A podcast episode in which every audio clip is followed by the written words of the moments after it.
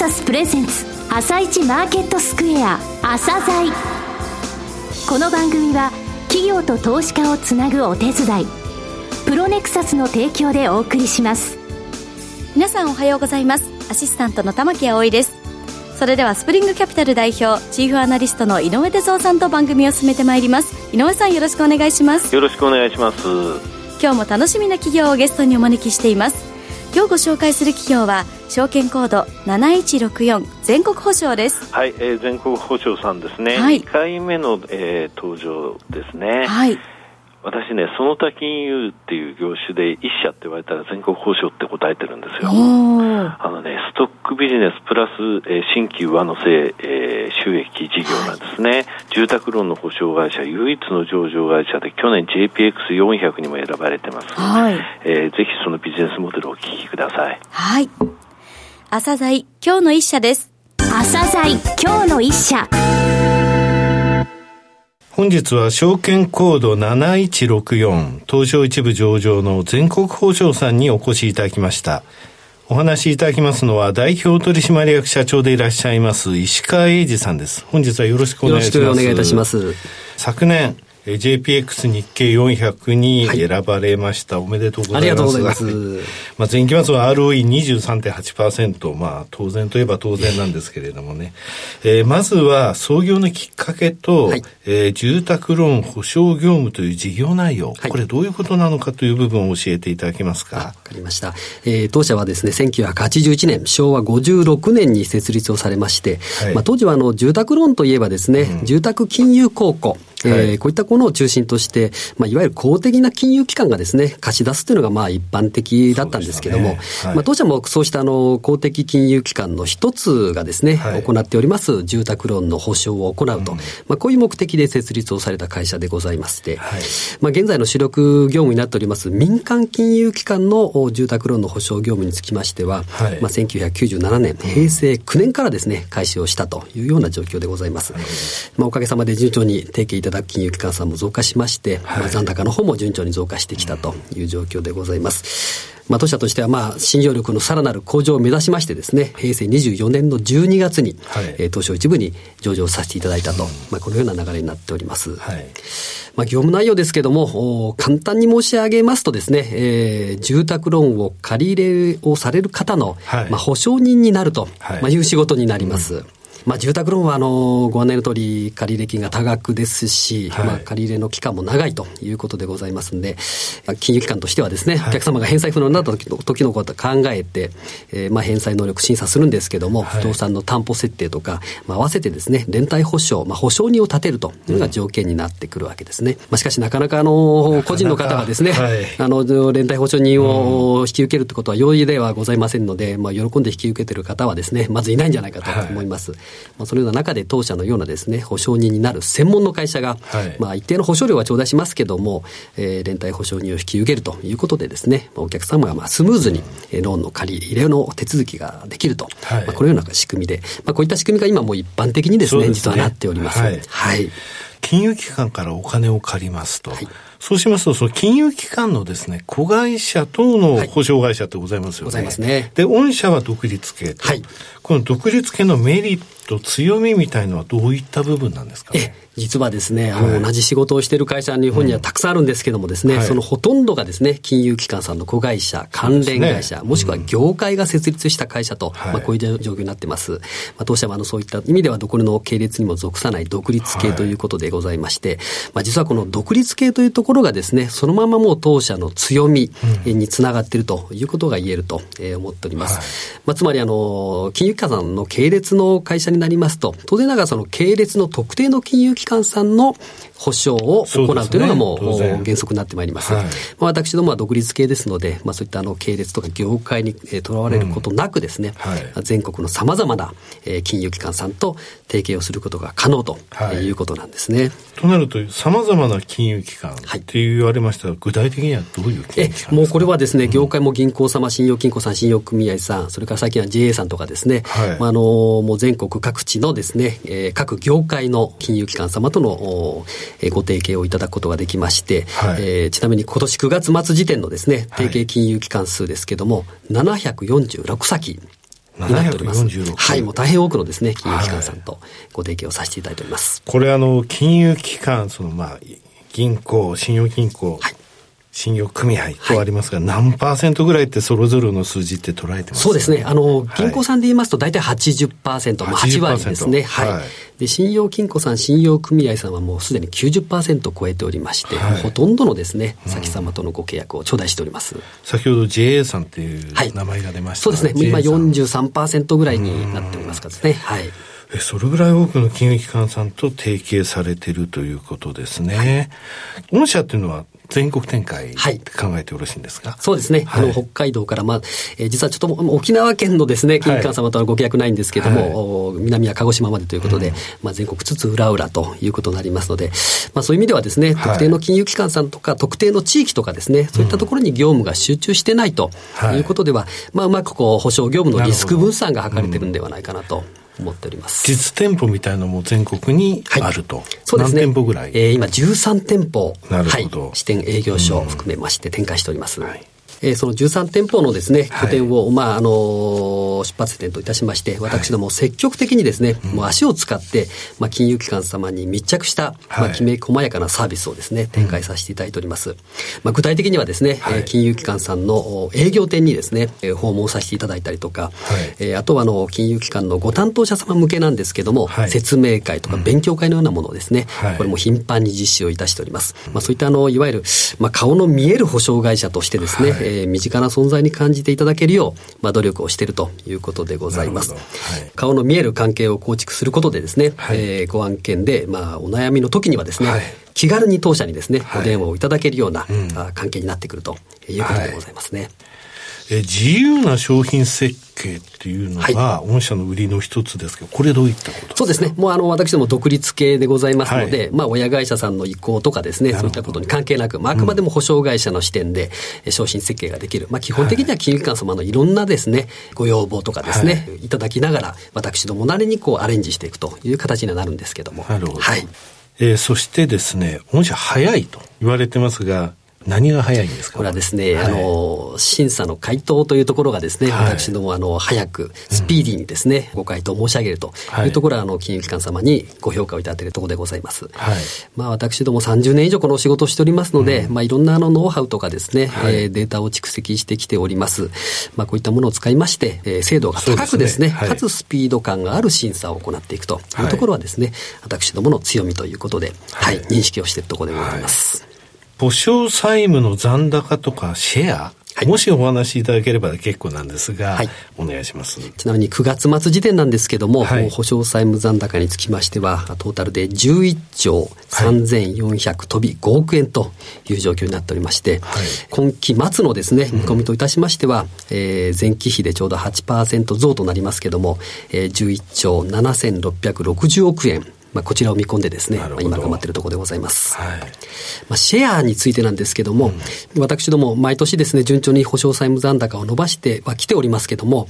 えー、前期末時点の数字でいきますとですね、はい、民間金融機関さんのこの住宅ローンの残高、うん。はい、全体に占めるシェアとしましてはですね、実はあの私どもまだ6.5%程度でございます。うん、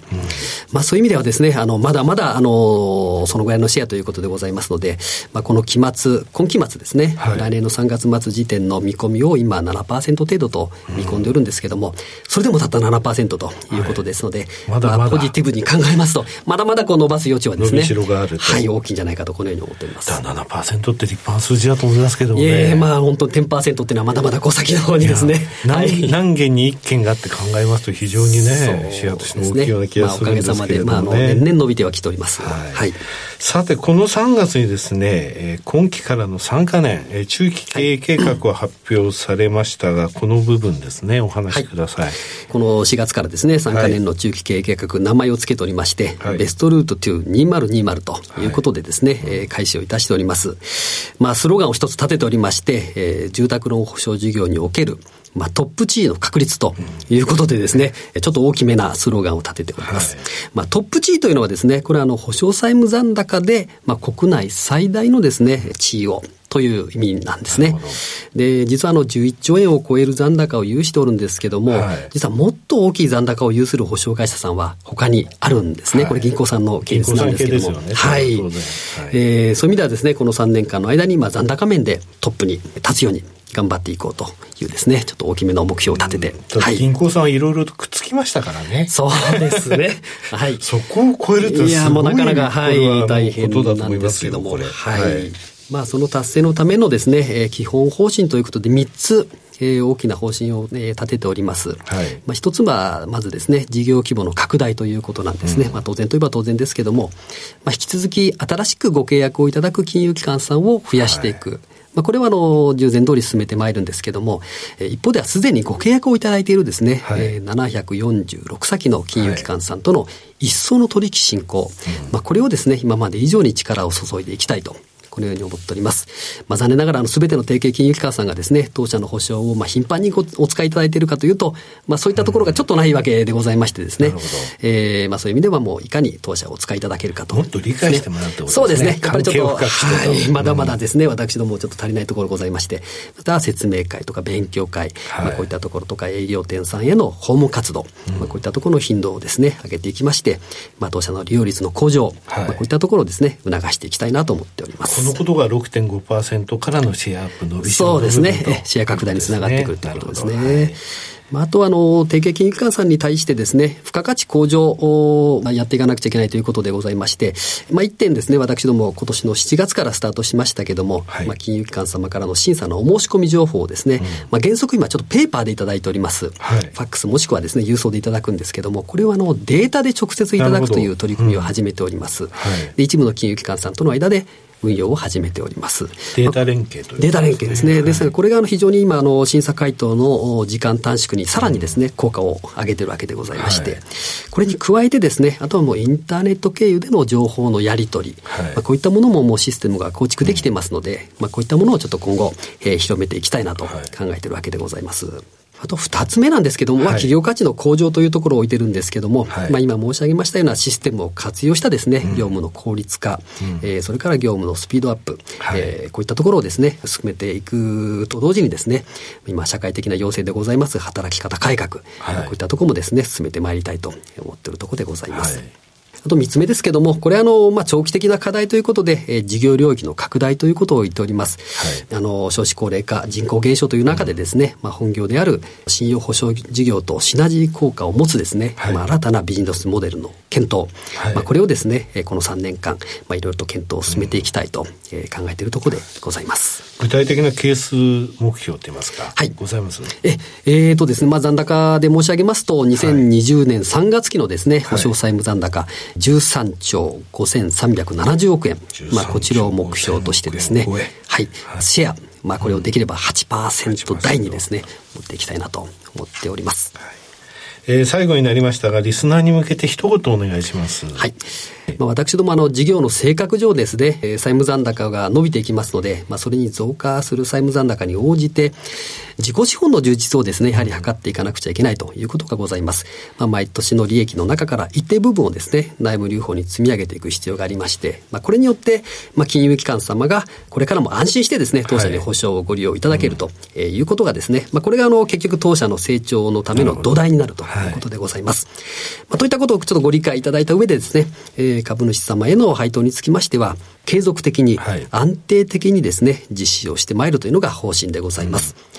まあ、実はあの上場以来ですね、えー、配当成功22%ということでですね、はい、私ども実施をしてきております。はい、それをまあ今期の期末配当から25%にですね、はい、えー、引き上げを行うことにしております。まあ、一株当たりで言いますと、今期配当74円の、はい、えー、配当を今予定をしております。はい、加えてですね、はい、えー、株主様の日頃のご支援に感謝すべく、うん、まあ、株主優待もご用意をいたしておりまして、はい。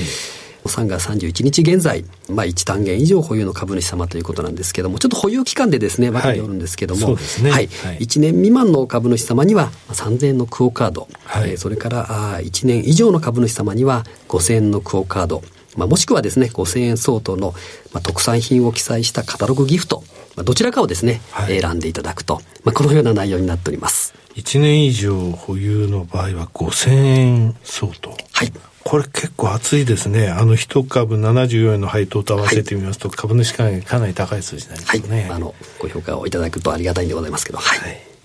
まあ、保証会社というのはですね、一般の方にはちょっとあの馴染みの薄い会社かとは思いますけども、まあ、住宅ローンを組まれる皆様にとっては、ま、大変重要な役割を果たしているということでございます。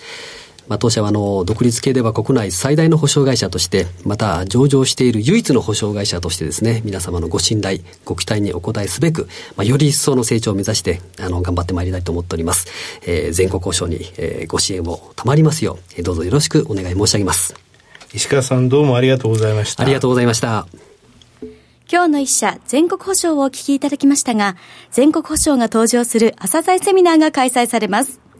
ラジオ日経プロネクサス共催朝鮮スペシャルセミナーを11月30日木曜日午後6時30分から東京虎ノ門琴平タワー3階会議室で開催します。抽選で80名様を無料ご招待します。今ご紹介した証券コード7164東証一部全国保証が IR プレゼンで登場。さあもちろん井上哲夫さんの講演もあるんですよね。そうですね。あのーえー、5期増収増益の会社、はい、これの PR、PBR、配当利回り、それからス,、えー、スプリングキャピタル社のランキング、はい、えー、これをね、開示しようかなと思ってます。はい。うん、お申し込みはおはがきかまたはホームページから。